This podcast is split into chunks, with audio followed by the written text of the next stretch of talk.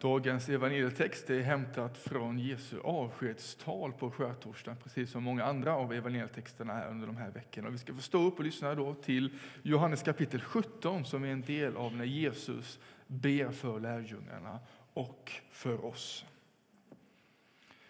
Jesus sa, jag ber för dem. Jag ber inte för världen utan för dem som du har gett mig, eftersom det är dina. Allt mitt är ditt och allt ditt är mitt. Och jag har förhärligats genom dem. Jag är inte längre kvar i världen, men det är kvar i världen och jag kommer till dig. Helige Fader, bevara dem i ditt namn, det som du har gett mig, så att det blir ett, liksom vi är ett. Medan jag var hos dem bevarade jag dem i ditt namn som du har gett mig. Och jag skyddade dem och ingen av dem gick under utom undergångens man. Ty skriften skulle uppfyllas. Nu kommer jag till dig, men detta säger jag medan jag är i världen, för att det ska få min glädje helt och fullt. Jag har gett dem ditt ord. Och världen har hatat dem därför att det inte tillhör världen. Liksom inte heller jag tillhör världen. Jag ber inte att du ska ta dem ut ur världen utan att du ska bevara dem för det onda. Det tillhör inte världen, liksom inte heller jag tillhör världen. Helga dem genom sanningen. Ditt ord är sanning. Så lyder det heliga evangeliet. Lovad vare du, Kristus.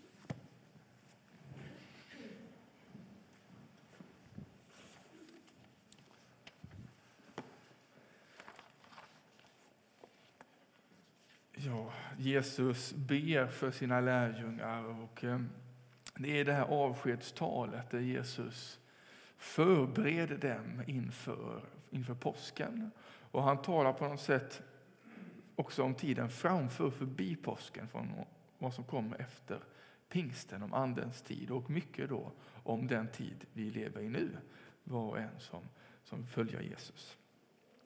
Och det kan man säga är ett förberedelsetal och han avslutar detta med att be för lärjungarna. Och vi har fått nu ta del av den bönen, eller kan jag säga mittensegmentet i den bönen. Det är alltid lite svårt var man drar gränserna så här när man har gjort i evangelietexten och så. Men vi har fått till att komma in i mitten här.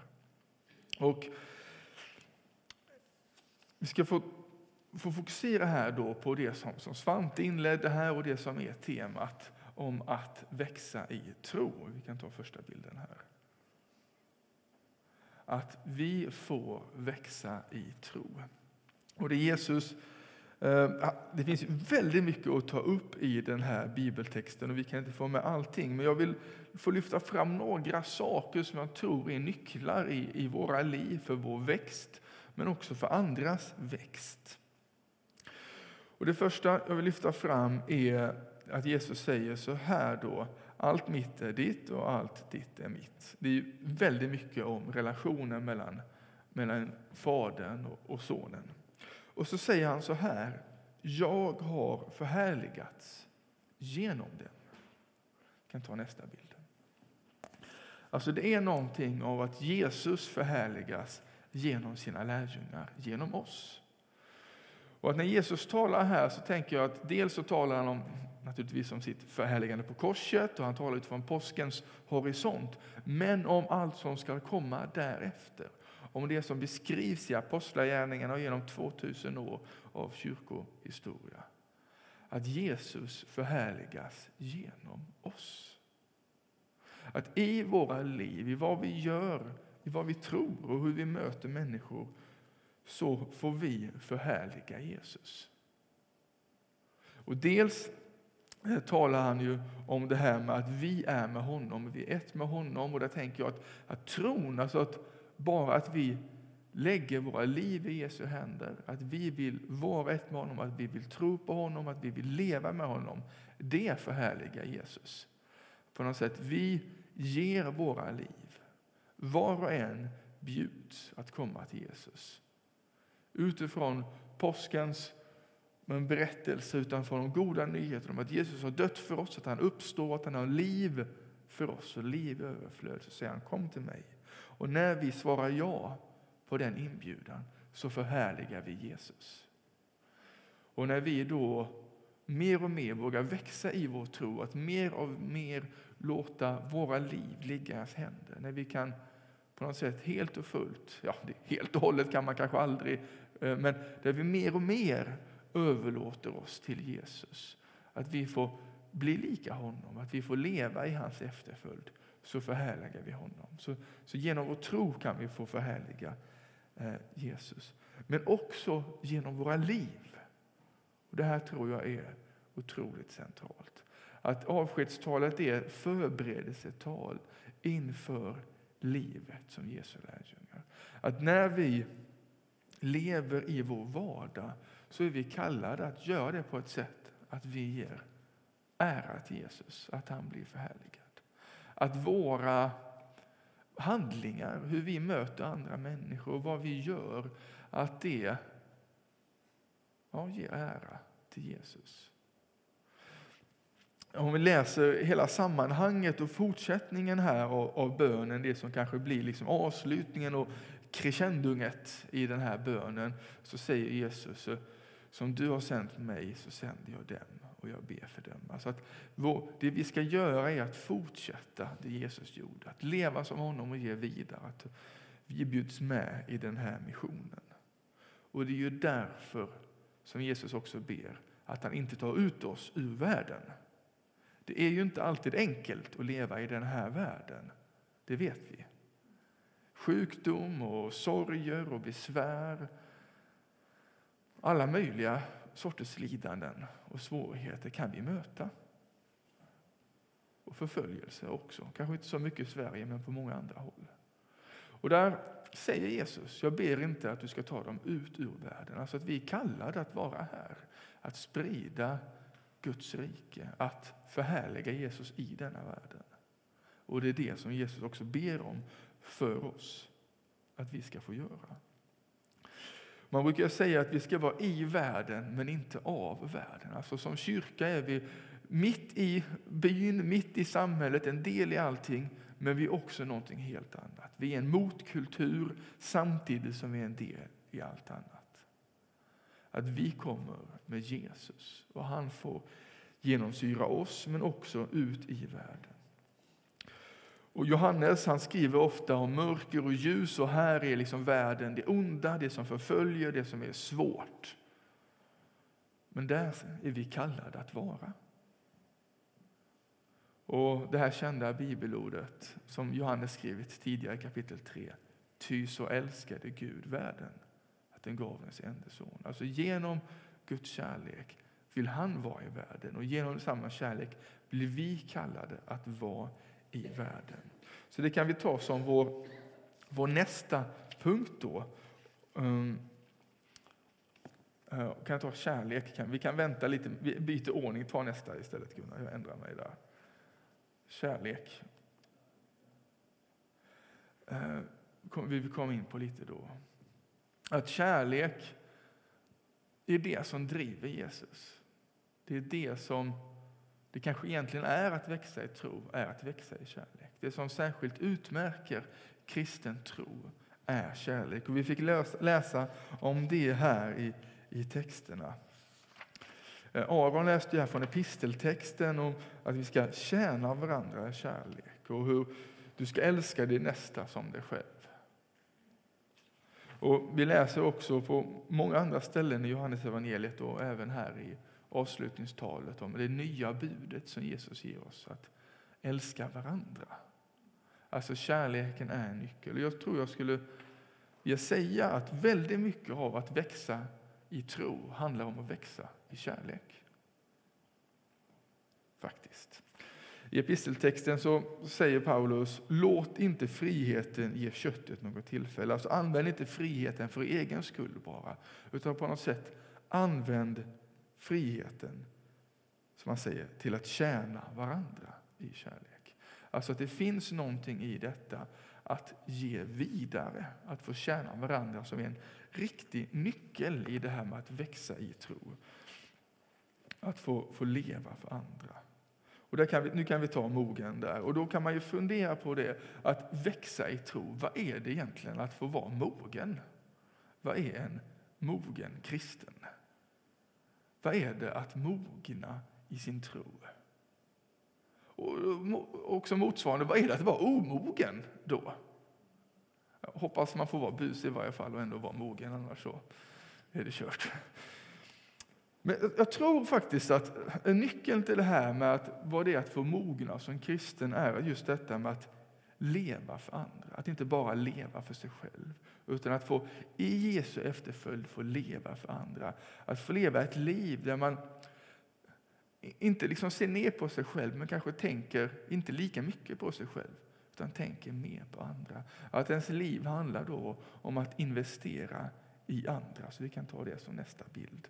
Att det får på något sätt vara kanske riktmärket för vad det är att vara mogen, att ha vuxit, är att när man inte bara har fullt upp av sig själv, utan kan ta hand om sig själv också, men också liksom kan få investera i andra. Är inte det mognad? Ja, kan vara någonting där.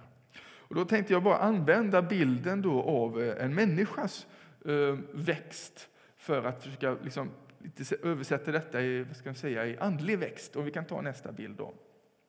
Så kan vi dela upp en människas liv, kanske kan vi säga då, i 5 stadier. Och förälder här handlar inte bara om biologiska barn, utan också i detta att leva för andra. Och vi ska börja nerifrån. Om vi säger då en bebis klarar ju inte så mycket själv. Det vet vi. Den behöver hjälp med allt. Och en andlig bebis kanske är en person som precis har kommit till tro. Det kan ju vara ett litet barn. Och det kan vara en stor vuxen, fysiskt vuxen, men som andligt sett är nyfödd, en bebis. Kan kanske ingenting, i stort sett. Jesus är bra, han vill jag följa. Vad är Bibeln för något? Alltså det finns så mycket att lära, och då måste ju vi som församling få finnas med. Och då är man på något sätt, kan man säga, omogen i sin tro. Man har så mycket att växa i som bebis. Som barn då kan man ju gå själv, man klarar en del själv, man kanske har lärt sig läsa och kan liksom lite grann tillgodogöra sig barnens bibel, men man kanske inte går själv och köper barnens bibel. Man behöver fortfarande mycket hjälp och vägledning. På samma sätt någon som har varit kanske kristen ett tag eller och kanske fått mogna en liten bit kan till viss del på något sätt, men kanske läsa bibeln, den förstår kanske vikten av att vara med i gudstjänstfirandet och liksom kan på något sätt tillgodogöra sig själv mer och mer av Jesus och leva med honom i sitt liv. Att det är men det är ett litet steg i mognad då. Att man kan lite mer ta hand om sig själv. Man är men samtidigt är man sårbar. Man är det här som Svante talar om, det lilla skottet som är ganska sårbart. Man verkligen tydligt behöver andra omkring sig.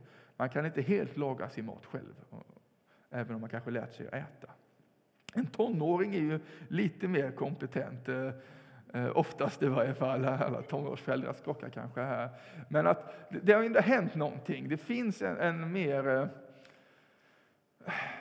De är mer autonoma, de är mer självständiga. Ibland mot bättre vetande, men ibland också känns de kanske riktigt stora.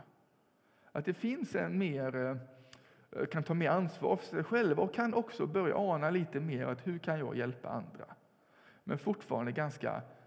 Självupptagna är ju ofta tonåringar, och det tror jag är väl en del i tonårstiden, att man är självupptagen. Det händer ju väldigt mycket, så det är väl inte konstigt. Min pappa sa ibland till mig när jag var tonåring att jag var väldigt självupptagen, och jag vet inte riktigt om det hjälpte, för risken är ju då att man bara blir mer självupptagen om man tänker på hur självupptagen man är. Eller hur? Jag är så egoist, nu ska jag bli bättre, mindre egoist. Så jag vet inte hur pedagogiskt det var egentligen. Jag tror att nyckeln för att bli mindre självupptagen är att fokusera mindre på sig själv och mer på andra. Och det är kanske det vi kan säga när man är vuxen. Då kan man kan ta hand om sig själv, man behöver inte att andra slår upp bibelordet åt en, utan man kan liksom hitta själv, man kan finna sin andliga föda själv. Naturligtvis behöver man fortfarande andra människor omkring sig, men det är inte så rangligt längre. Plantan är inte så späd, utan det står stadigt. Och man kan till och med tonåren kanske har börjat tjäna andra människor på lite olika sätt. Kanske lite kortare snuttar och lite enklare bitar. Men som vuxen kan man ju verkligen få finnas med andras liv. Att man kan få göra uppgifter. Och man kan få bidra på många sätt. Men det är också någonting jag vill tala om, andligt föräldraskap. Som jag vill säga är nästan det som är mest Jesuslikt. Där man inte bara kan ta hand om sig själv och man kan på något sätt ha olika uppgifter där man tjänar andra. Utan där man, likt en mänsklig förälder, oavsett om det är biologisk eller någon som lever ut det här andliga föräldraskapet, tar ett engagemang för andra människor. Där man investerar i andra. Där man lite kan lägga sig själv åt sidan. Där man fokuserar mer på något annat. Där man liksom medvetet säger, jag vill få stötta dig. Det är ju väldigt enkelt när man har fått en bebis. Man vet, den här ska jag ta hand om. Det är nog få som missar vems bebis man ska ta hand om. Det är ju sin egen naturligtvis, eller hur? Men när det kommer till det andliga så kan det ibland vara lite otydligare. Och där kan vi ibland ha lite jantelager, men inte ska väl jag har väl inte så mycket att komma med. Jo, men det har du faktiskt. Jag har alla mycket att komma med. Och jag tror att det Jesus manar oss att växa i, att få växa i den mognaden där vi kan få vara som ett andligt föräldraskap. Och att säga att det är någon du känner som du har en relation med som kanske kommer till tro. Och då är det ju naturligt att du finns med som en andlig förälder i dens liv. Men det kan ju också vara någon som andra människor, någon kollega på jobbet du får stötta eller får finnas med i en roll inför. Och att få ha liksom ett positivt inflytande. Att på något sätt inte ta över andra människors ansvar, men få med och ta ansvar i att investera i andra. Och det gör också då att ju högre upp man kommer här i denna liksom mognadsväxten, eller vad man ska säga, desto mindre självupptagen är man också.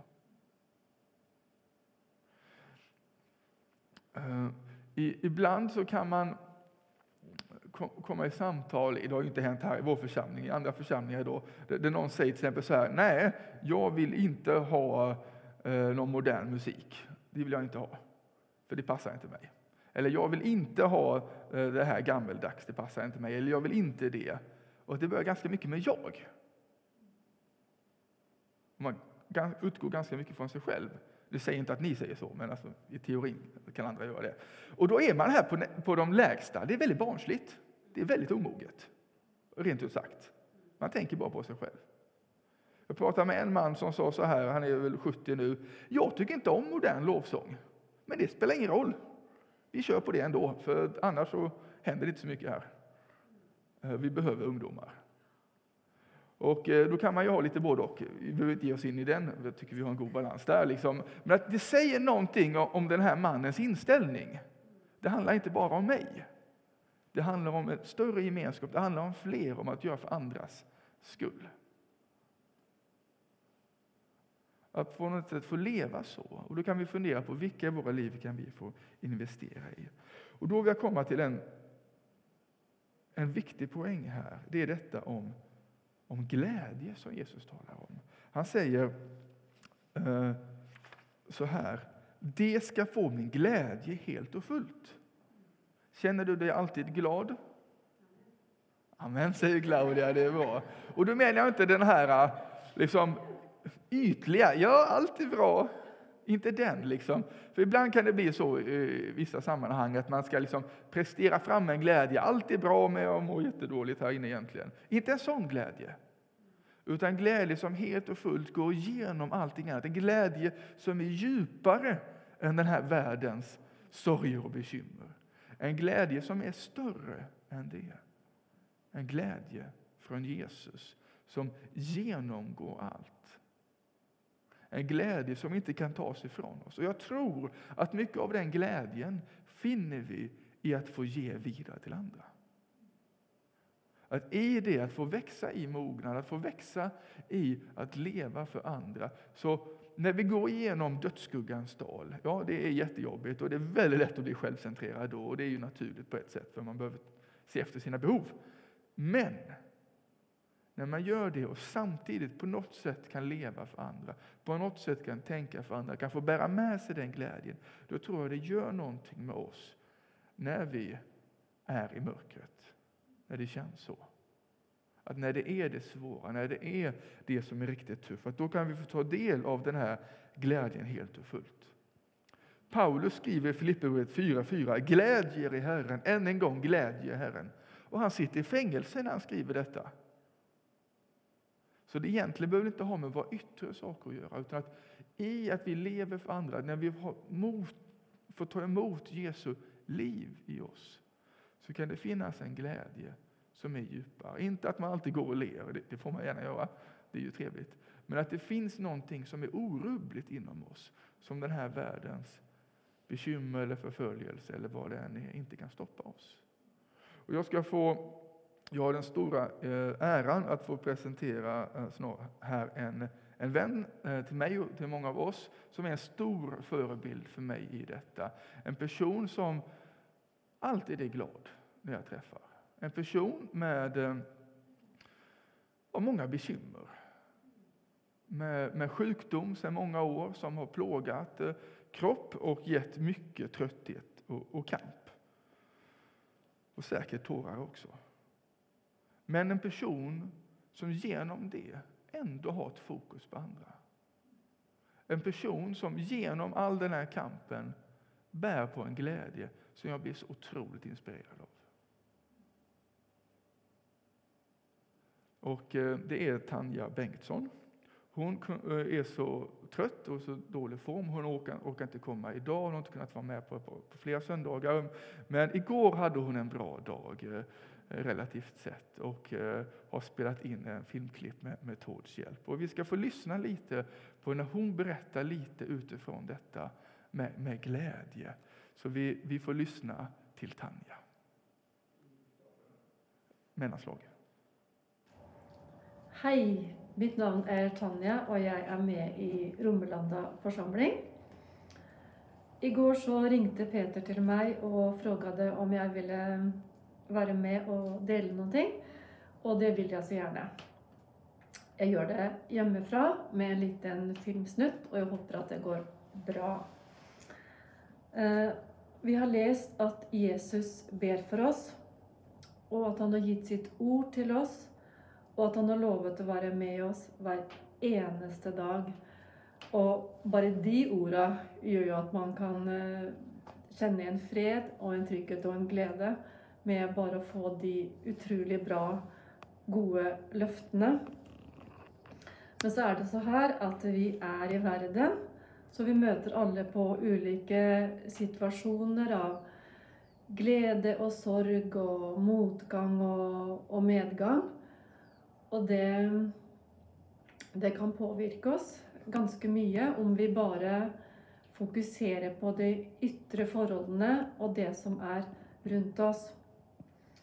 För 20 år sedan så levde jag ett väldigt spännande liv och var väldigt aktiv och arbetade i Kenya.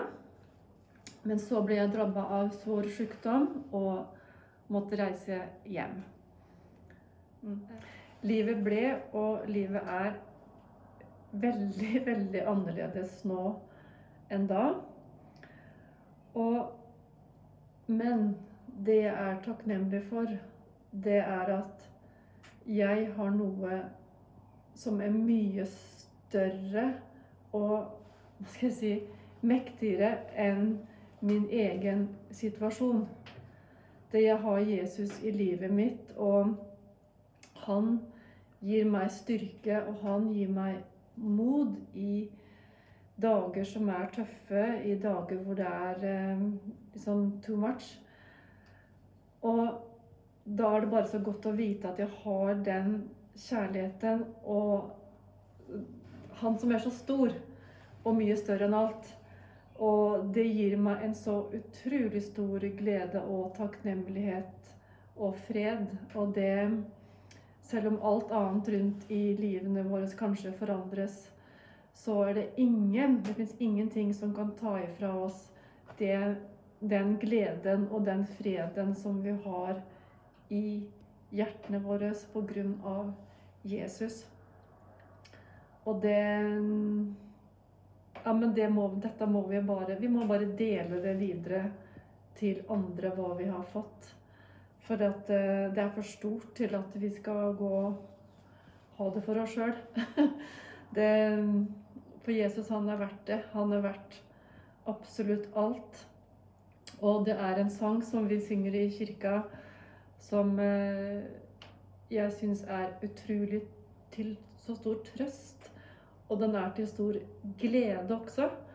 Og det den Jesus, du fortjener alt, for du har skapat alt, og alt ble skapt for at du skal få all ære. Så Jesus, han fortjener alt, og gleden i Herren, det vår styrke. Amen. Ja, tack Tanja, du kanske följer hemifrån idag. Jag har en applåd.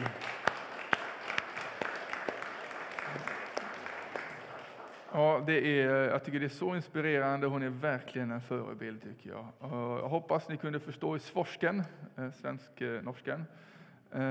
Och Jesus, han har gjort allt. Han ger oss en glädje och vi får ge honom. Och vi ska få sjunga den här sången nu som Tanja delar med oss.